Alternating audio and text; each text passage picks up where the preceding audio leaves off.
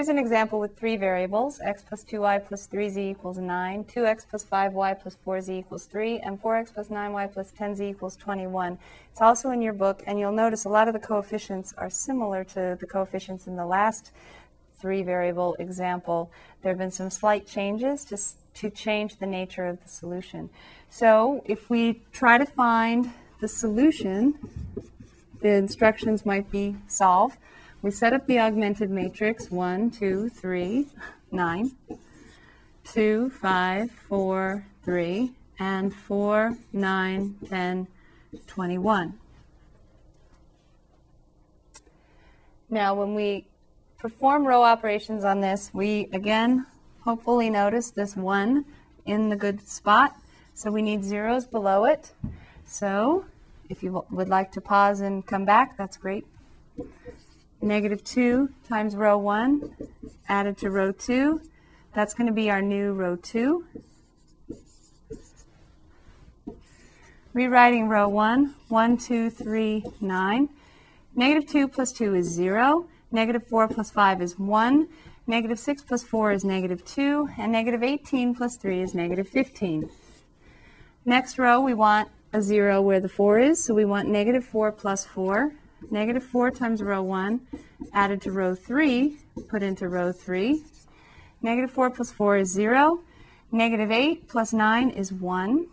Negative 12 plus 10 is negative 2.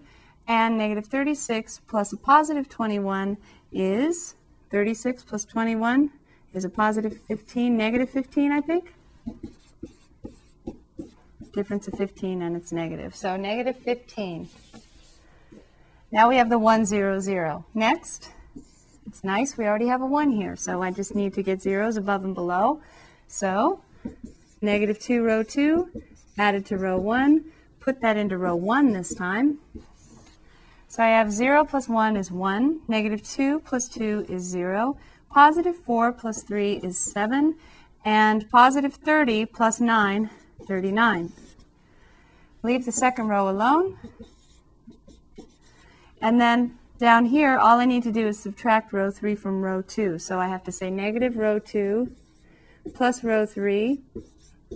Put that into row 3. So I have 0 plus 0 is 0. Negative 1 plus 1 is 0. Positive 2 plus negative 2, there's that 0 again.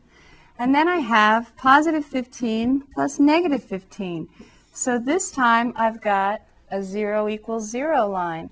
Now, I'm not necessarily finished doing the problem but I do have 0 equals 0, which tells me no new information. So the next thing I do is I look at the line above it, or the two lines above it. I have 10739 and 01, negative 2, negative 15. Now, the two rows above already have their leading ones. And so there's nothing else to do with those two rows. The thing that changed my the kind of answer I have is the fact that I have all zeros in the bottom. So I'm actually, I've done as much as I can to reduce this down. Notice it's no longer the identity matrix and a line and the answers. Now the key to figuring out how to interpret this matrix, I think the key is to take each row going from the bottom. This is 0 equals 0, so that tells you, okay, keep looking. And then you have y, 1y, minus 2z equals negative 15. And then the top row says 1x plus 7z equals 39. So I have my interpretation of the first two rows, x plus 7z equals 39, and y minus 2z equals negative 15.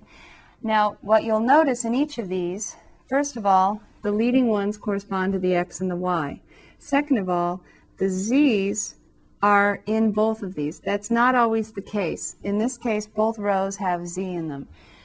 It's easiest to just, if it's set up this way, to just go from the last variable forward in terms of deciding what I'm going to call k. Now let me explain why we need to do that. y and z are both in this equation. We have two variables in one equation. And so one is going to depend on the other. That's why it's called dependent system. So we have one depending on the other. So we need to let one of them be the independent variable.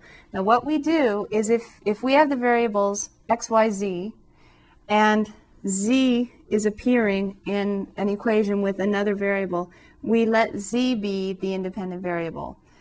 If we had x, y, z, w, and w was appearing in these equations, we would let w be the independent variable. But a really easy rule of thumb is to just notice that whichever variables correspond to your leading ones, they're going to depend on the other variable. You're going to solve for the variable that has a, the, the leading one coefficient. So you want to solve for y in this case. y equals 2z minus 15. And you're going to solve for x. x equals negative 7z plus 39. When you solve for the variable that has the leading one as its coefficient, you can see how each of those variables depends on another variable. And in this case, that's z. So we say let z equal, do you remember?